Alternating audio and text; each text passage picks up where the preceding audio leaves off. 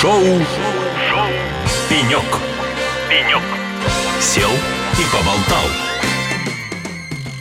Ну что ж, дорогие друзья, шоу «Пенек» на радио «Холостей». С вами я, Алексей Рудым. Мы продолжаем серию праздничных шоу, праздничных интервью, посвященных 60-летию факультета ВМК, нашего любимого факультета, моего любимого факультета, факультета ВМК Нижегородского государственного университета. И у нас в гостях здесь на пеньке расположился очередной гость, человек, с которым мы давно на «ты». Но иногда хочется назвать его по отчеству, знаете, потому что отчество у него очень красивое. Итак, у нас на пеньке Александр Юльевич Китков. Саша, привет. Здравствуйте. Саша, выпускник ВМК, организатор Дней ВМК. Собственно говоря, э, мы с ним познакомились на передаче, да, то есть как бы вот был такой переход. Саша заканчивал организовать Дни ВМК, а я начинал. И вот, собственно говоря, это был такой переходный момент. Саша, в каком году ты выпустился? В 1994. Да, от зубов. Ну, я говорю, у нас тут есть сейчас такой чатик, э, в котором нас всех рассортировали по годам выпуска, и каждый свой год выпуска выучил. Ну, не у всех хорошо получилось это сделать. Я вот долго-долго пытался понять, куда же я куда же мне там, сюда, сюда или сюда. Но, тем не менее, действительно, в чате у нас все как будто бы общаются по своим группам, по своим выпускам, что... Ну, главное, что он есть. Главное, что это он появился и нас всех снова объединил. Саш, династия ваша, китковская династия на ВМК началась не с тебя. Она началась с твоего отца. Насколько, ну, да папы же никого не было, да, там на ВМК? Да, папы ВМК не было. Итак, Юлий Лазаревич Китков, да, твой отец был первым кто, собственно говоря, из Китковых был на ВМК.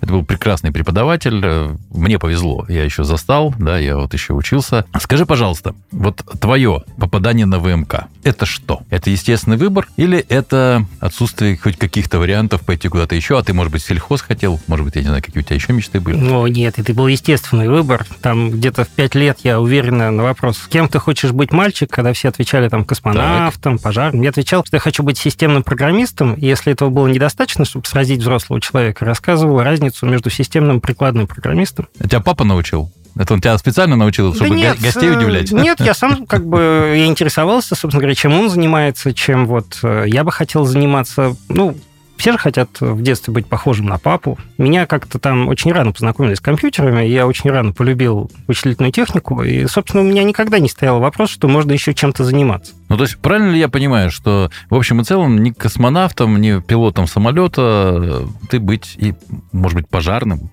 нет, нет, нет. Вот, есть, вот. Нет. Какие-то, может быть, мечты появились э, после того, как я закончил университет, но до этого момента... Тогда расскажи другое. Почему, когда закончил университет, ты вдруг не стал системным программистом? А что-то не получилось э, работать по специальности. Я последний раз, ну, вот если считать работу программиста, ты пишешь программу, тебе за это платят деньги, то последний раз это у меня было, по-моему, классе в десятом или на первом курсе. Какой-то кооператив заказывал э, написать, так сказать, софт для такого маленького чемоданчика, с помощью которого они хотели тестировать водителей перед рейсом. Надо было проверить, что там реакция в порядке, что там тремор отсутствует, там провести через змейку такую тут самую. То есть, подожди, это тот проект, который сегодня в России только запускается, то есть тогда, уже 30 лет назад, уже все давно придумали, да. Но на самом деле он, что-то, мне кажется, в серию не пошел, потому что он же не изменяет осмотр врача и все, все остальные процедуры, которые были предусмотрены. Поэтому водителям просто приходилось дополнительно еще садиться за коробочку и тратить какое-то время на доказательство того, что у него реакции. Ну, в общем, да. Но, тем не менее, это была работа, вот за нее заплатили. Я там помню, у меня первый гонорар, можно сказать, был. А потом, когда я учился, там произошло много разных событий, потому что я же поступал э, в Горский государственный университет э, в Советском Союзе, да, заканчивал закончил Нижегородский государственный университет Российской Федерации. И как-то э, где-то там курса с третьего я начал искать э, практическое приложение своим, усилий. да, своим, своим каким-то умением, да, и как-то все это, в общем, оказалось не связано с написанием программ. Но оно всегда было связано с компьютерами, с информационными технологиями, но вот программы за деньги я больше не писал, ну, по-моему, ну, никогда. Ты тот человек, у которого не сбылась детская мечта. В каком-то смысле, да. Ну, если считать, что детская мечта моя была связана, ну, там, что моя жизнь будет связана с компьютерами, то она связана с компьютерами. Это вот... Э, эта часть мечты сбылась, да. Это да. А вот про системного программиста, да, не получилось. Хорошо. Давай пойдем теперь к дням ВМК. Ты был организатором дней, дней ВМК, выпускал валюты, да, то есть как бы там руководил этими праздниками. Что это такое для тебя было? Зачем тебе надо было? Что, или, или это какая-то высокая ответственность, э, сказать, перед династией? Да нет, нет, мне кажется, просто там, э, во-первых, это всегда было весело. Согласен. И э, когда, так сказать, там какая-то И не, и не стыдно пока еще в то время. И в какой-то момент, когда, так сказать, там предыдущая команда организаторов выпустилась, у нас было такое прям понимание, что если не мы, то кто же? Вот мы собрались и делали. Тебе это нравилось? Вот это было... Что для тебя в этом было главное? Вот, как, не знаю, вот когда заканчивал день ВМК, ты вот от чего ты испытывал наибольший, наверное, там, восторг или там, а, может быть, какую-то удовлетворенность? Вот? Ну, мне кажется, что максимум восторга я испытывал в ходе дня ВМК. Вот после я уже просто такой выдыхал, все, отдыхаем. Атмосфера, веселье. И самое главное, мы делали день ВМК для студентов. Да, и вот э, поскольку мы делали для тех людей, которыми сами являлись, очень хорошо понимали, кому чего надо, нам было всегда очень весело, и ну что, друзья, я хочу сказать, что Александр пришел к нам в студию весь в символике. То есть, во-первых, э, футболка ВМК-50. Да, даже у меня нет такой футболки, я прогулял ВМК-50. А вот Александр, видите, то есть как бы футболка ВМК-50. Книга про твоего отца. Спасибо за такой шикарный подарок. Ну и самое главное, а, значок. Вот 30 лет ВМК. А я вам... А, ну, вы увидите его на фотографии, друзья. Вот. А я вам расскажу секрет про этот значок. То есть, как бы, значок был настолько фантастический, он такой зеркальный, э, очень красивый. Много лет после того, как Александр занимался праздником, когда им занимался я, мы пытались повторить этот значок. Ничего у нас не вышло, потому что, по сути, вот этот значок, это, мне кажется, такой символ. Это символ э, того, когда советская промышленность потихонечку превращалась в российскую, да, и на практически оборонном предприятии вместо транзистора можно было сделать значок ВМК. Да, лебединая песня там какого-то из заводов, да. да причем э, там же все, все, что есть э, в микроэлектронике, там все ценные материалы присутствуют на этом значке. Я вам ну, скажу. Вот, если ты помнишь, мы в детстве все играли в пульки. Так. Пульки это были заготовки для резисторов, которые там делал завод Орбита или там еще какие-то заводы делали. И вот они все очень красиво блестели и по-разному переливались в зависимости от номинала сопротивления. Вот фактически этот значок. Да, да, да. Схожей да. технологии. Да, то есть сделано из того, что не стало транзистором. Ну да. Вот, и как раз 30 э, лет, вот я, по-моему, организовывал, это да, был я да, на четвертом да, курсе. Да, да, да, да. Это был как раз вот момент, собственно говоря, знакомства. Я тогда распространял эти значки. Вот. Пару распространил себе. Ну вот у меня тоже пара осталась с тех пор. Саш, расскажи мне следующее. Я тебе скажу, у всех совершенно разные ответы из тех, кто приходит в студию, от выпускников. Как тебе в жизни пригодился факультет ВМК? Какие полученные знания, ты применяешь? Дифуры, может быть, я не знаю, то есть как бы там матанализ. Насчет дифуров, это вот те люди, которые не любили дифференциальные уравнения и учились до того, как человек полетел в космос, они такие, в общем, были, знаешь, такие абстрактные знания. А потом, когда полетели в космос, все оказалось завязано на дифференциальных уравнениях. Кто в мое время не любил линейную алгебру, сегодня выяснил, что все нейросети работают исключительно на, так сказать, математическом аппарате из линейной алгебры. Но э, поскольку я вот не занимаюсь работой по своей основной специальности, то какие-то вот специальные знания мне даже не пригодились. Но Подожди, извини, я перебил. Но ты уже теперь можешь авторитетно говорить смотри, об искусственном интеллекте, о полете в космос, да, да, критиковать, да, я думаю, то есть как бы выступление некоторых... Э... По части искусственного интеллекта с особым удовольствием, да, поскольку он там интеллектом по большому счету не является. Но поскольку вопрос-то про то, что мне пригодилось, так вот, э, вообще нас там учили решать разные и очень непохожие друг на друга задачи. И прикладная математика, да, если помните, тогда был такой у нас институт прикладной математики и кибернетики, где мы меня отец работал. Там, прикладную математику можно было приложить к очень разным сферам. Да, в этом она была прикладная. Да. И поскольку в жизни мне тоже приходилось решать очень разные задачи, то меня, мне очень помогало то, что в свое время мы очень легко перестраивались с решением каких-то задач, связанных там с абстрактной математикой, на задачи, связанные там с какими-то конкретными потребностями, ну, как вот я вот упоминал уже, устройство для проверки там навыков водителей. И нас учили не бояться задачи, даже если, так сказать, задача решения не имеет, все равно пытаться что-нибудь допридумать для того, чтобы ее решить. Однажды я сдавал экзамен по геометрии алгебры Валерия Николаевича Шевченко. Ну, сдавал я ему... Давай сдал? Да. С какого раза? С первого. Ну, я вообще отличником был, да. Ты, какой-то нетипичный ты студент. Но сдавал я его 5 часов. И, э, значит, ну, то есть я как бы за первые три часа я сдал билет и задачу, вот, и Валерий Николаевич дал мне еще одну задачу. И там через час я ее тоже решил. А он делал еще одну задачу, и через час я решил и эту задачу. И он меня так посмотрел, говорит, ну хочешь еще одну? Я говорю, Валерий Николаевич, я еще не сдал. Он говорит, да нет, сдал, сдал, я думал, тебе интересно. Вот. А там после пяти часов мне уже, конечно, хотелось там поесть, поспать уже и вообще как-то это самое, отдохнуть от того стресса, который я испытывал в аудитории. И это я к тому, что как бы решать задачи нас учили вот очень хорошо. А в жизни это очень пригодилось. Главное, что ты вынес с ВМК, да, это вот не боязнь, а задач, б, умение решать их совершенно разными способами. Вот. А откуда ты сегодня берешь способы решения задач? Вот что для тебя сегодня источник, не знаю, знаний, какого-то вот дальнейшего собственного развития?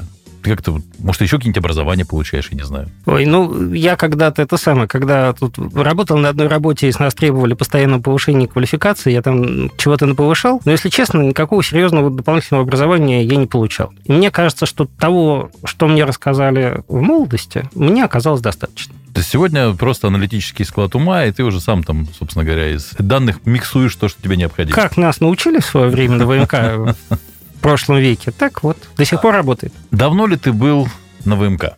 В прошлом году был. В прошлом году. Рассказывай, что тебя туда привело? Ну, так получилось, что в прошлом году университет учредил премию имени э, Юлия Лазаревича Киткова, поэтому там меня пригласили, я там как-то помогал в организации с материалами, еще как-то. Для тебя это гордость? Да, без сомнения. А ты как-то участвуешь в том, кому эта премия выдается, нет? Нет, нет. Ты нет. не ходишь, да? Тут... Нет, нет, нет. И, э, понимаете, ну, это не моя премия, да, там, это премия имени Киткова, но эту премию присуждает университет, вручает университет, выбирает, так сказать, университет. Критерии выбора тоже разрабатывает университет. Я тут просто вот носитель той же фамилии, не более чем. А ты у отца учился, да? Да. Сдавал? Когда я сдавал, отец э, не пришел. Ну, чтобы не создавать, так сказать, впечатление, что я сдаю по блату, вот, он опоздал на экзамен на час. А я, как получил билет, сразу стал тянуть руку. Меня там посмотрели, говорят, вы не хотите подготовиться, молодой человек? Я говорю, нет, нет, я готов. У меня только час есть, Она да? говорит, ну, ну, подождите там 15 минут. Я говорю, нет, я вот, уже сейчас готов. Я говорю, куда вы так торопитесь? Я говорю, ну вот я уже готов отвечать, чего вот мы будем время зря терять? А то сейчас «Как- придет папа и получит, получу два. Они говорят, как фамилия? Я говорю, Китков. Они говорят, нам понятно. Ну, идите, сдавайте. Сдал. Ну да, конечно. Ну, пять, как всегда. Ну, да. пять, ну. Не, у меня была одна четверка, там что-то мы как-то вот не нашли общий язык с преподавателем. Я, был- ну, только одна у меня четверка за всю историю. Так я А ну-ка. отличник. Рассказывай предмет, ну-ка. Что за Э, предмет Мы математические методы физики были так, был такой. То есть тебе все-таки физика давалась хуже, чем математика и программирование? На самом деле, почему-то да, хотя вот у меня, например, дочка говорит, что наоборот, физика интереснее, чем математика. Ну, мне кажется, это зависит от того, кто преподает. То есть все-таки любовь к предмету определяется не самим предметом, а учителем. Мне кажется, что в, больш- в очень большой степени да. Ну что же, нам повезло. Твой папа преподавал нам так хорошо, что мы все очень любили программирование. Мне не с чем сравнивать, да, то есть я вот всегда, во-первых, для меня не существовало отдельно, да, там, значит, Китков преподаватель, там, Китков э, родитель, да, то есть это один и тот же человек, он не переключался, он, так сказать, был одним и тем же человеком и дома, и мне с ним и дома было интересно, и на лекциях было интересно, поэтому мне не с чем сравнить. Это ты просто на экзамене, как мы выяснили, не сдавал ничего. А так бы, если бы Китков дома и Китков в институте был один и тот же, вряд ли бы тебе так сильно понравилось. Может быть, может быть. Саш, вот я немножко полистал книгу, которую ты мне подарил про а, Юлия Лазаревича. И здесь фотография Юлии Лазаревича с фотоаппаратом. Я знаю, что ты увлекаешься, а, или как минимум увлекался, да, в, в прошлом а, недавнем а, фотографией. Папа тоже? Да. То есть, как бы, а много у вас совместных увлечений было? Ну, мне кажется, что там вот э, очень многие, да, мои детские увлечения, и компьютеры, и фотография, они мне передались по наследству. Фотография сейчас живет у тебя, нет? Занимаешься сейчас фотографией, нет? Ну, я снимаю, но, честно признаться, у меня в жизни увлечение носит непостоянный характер. То есть вот бывают периоды времени, когда я сильно, я там сильно увлекался фотографией, снимал на большой формат, на пленку, проявлял ее. Там, у меня до сих пор лежат, так сказать, там большие камеры, там Toya View, с объективными досками, там со всем стафом, что называется. Но вот в настоящий момент времени мои увлечения сместились немножко в другую сторону. А давай поговорим о твоих увлечениях. Я знаю, что ты сильно увлекался, как минимум увлекался, яхтингом. Да? То есть, Ну, как бы, парусным спортом, да. кругосветки. Меня в 1994 примерно году, в год моего выпуска, и привели в парусный спорт. Правда, ребята из политеха. Вот, э, то есть... Вечно, вечно, на- на- на- вечно найти среду в Нижнем Новгороде, а оказывается ли я не политех. Да, да, да. И тоже, кстати говоря, ребята занимались там определенным компьютерным бизнесом, но как-то я вот прижился в этом. А начинали в Нижнем Новгороде? Да. Да, у меня до сих пор есть лодочка там маленькая, я на ней иногда хожу по водохранилищу. Так, и что дальше? Как, как это преобразовалось в такое большое увлечение, где у тебя огромное количество регат, насколько я знаю? Даже кругосветки же есть, да? Ну, кругосветку я, честно говоря, не прошел до конца. У меня там есть дырочки, которые, может быть, надо будет закрыть в будущем, а может махнуть рукой. Потому что, ну, что это кругосветка? Для галочки. А сколько, сколько по времени кругосветка? Если прям вот э, взять и пойти не отрываясь, то там за пару месяцев народ проходит. Но мы делаем остановки.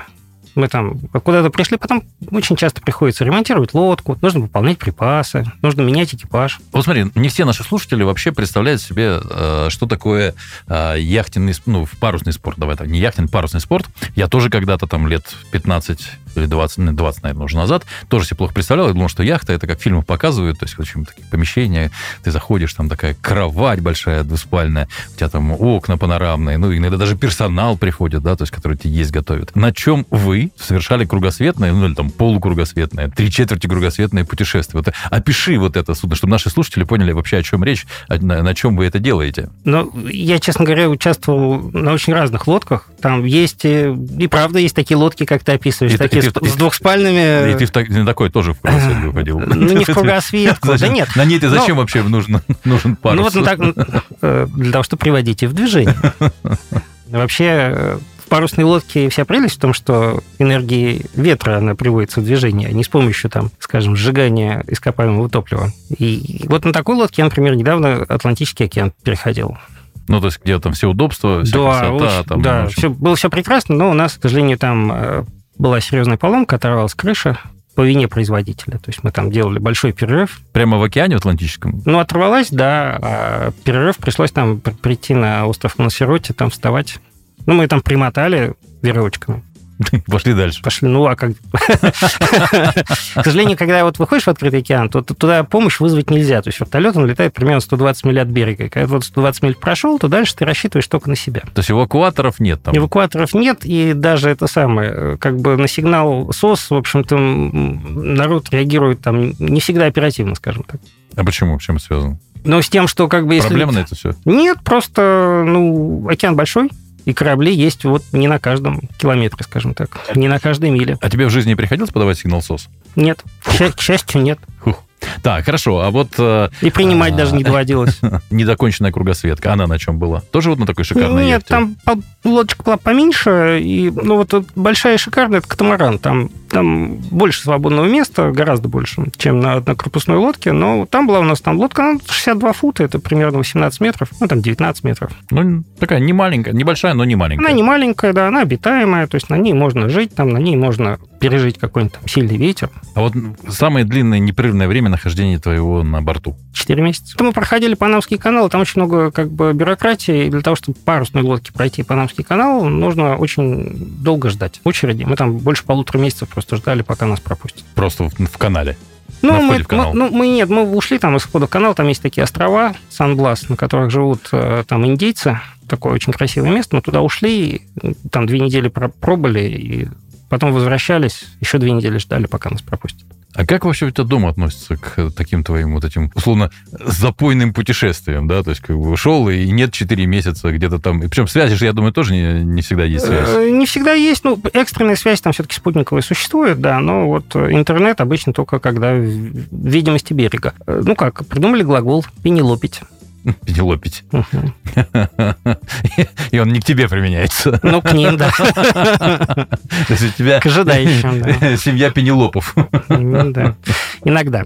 Хорошо, Саш, время подходит у нас к концу. Давай вот что обсудим. В этом году ты пойдешь на праздник первого Да, обязательно, конечно. Первого, второго, когда? Мне кажется, первого и второго. То есть все-таки тянет в родные стены. Дело в том, что получается как? 30-летний юбилей мы так. организовывали, да, сами так. еще. Значит, 40 не отмечают. На 50 лет я был. Так. Ну, 60 я пропустить не могу. Ну, с другой стороны, да, то есть надо где-то ну, новую, новую одежду, новые значки. То есть, как да, бы, да, да, где же, где же брать новые маечки и значки? Да, да, есть, еще свободные места. То есть, как бы, а, я думаю, что тебе, знаешь, надо что сделать? Ты когда кругосветку пойдешь закрывать, ты обязательно возьми с собой футболку с эмблемой 60-летия, да, то есть, как бы, пара фотографий, и мне кажется, это войдет в музей истории ВМК.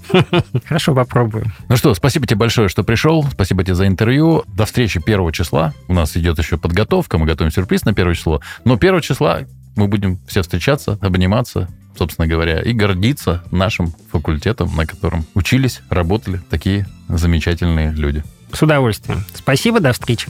Это было шоу «Пенек» на радио «Эхолосей». С вами я был Алексей Рудым. Оставайтесь с нами, слушайте нас, потому что впереди еще очень большое количество интересных людей и самая лучшая на свете музыка. Пока. Шоу, шоу «Пенек». «Пенек». Сел и поболтал.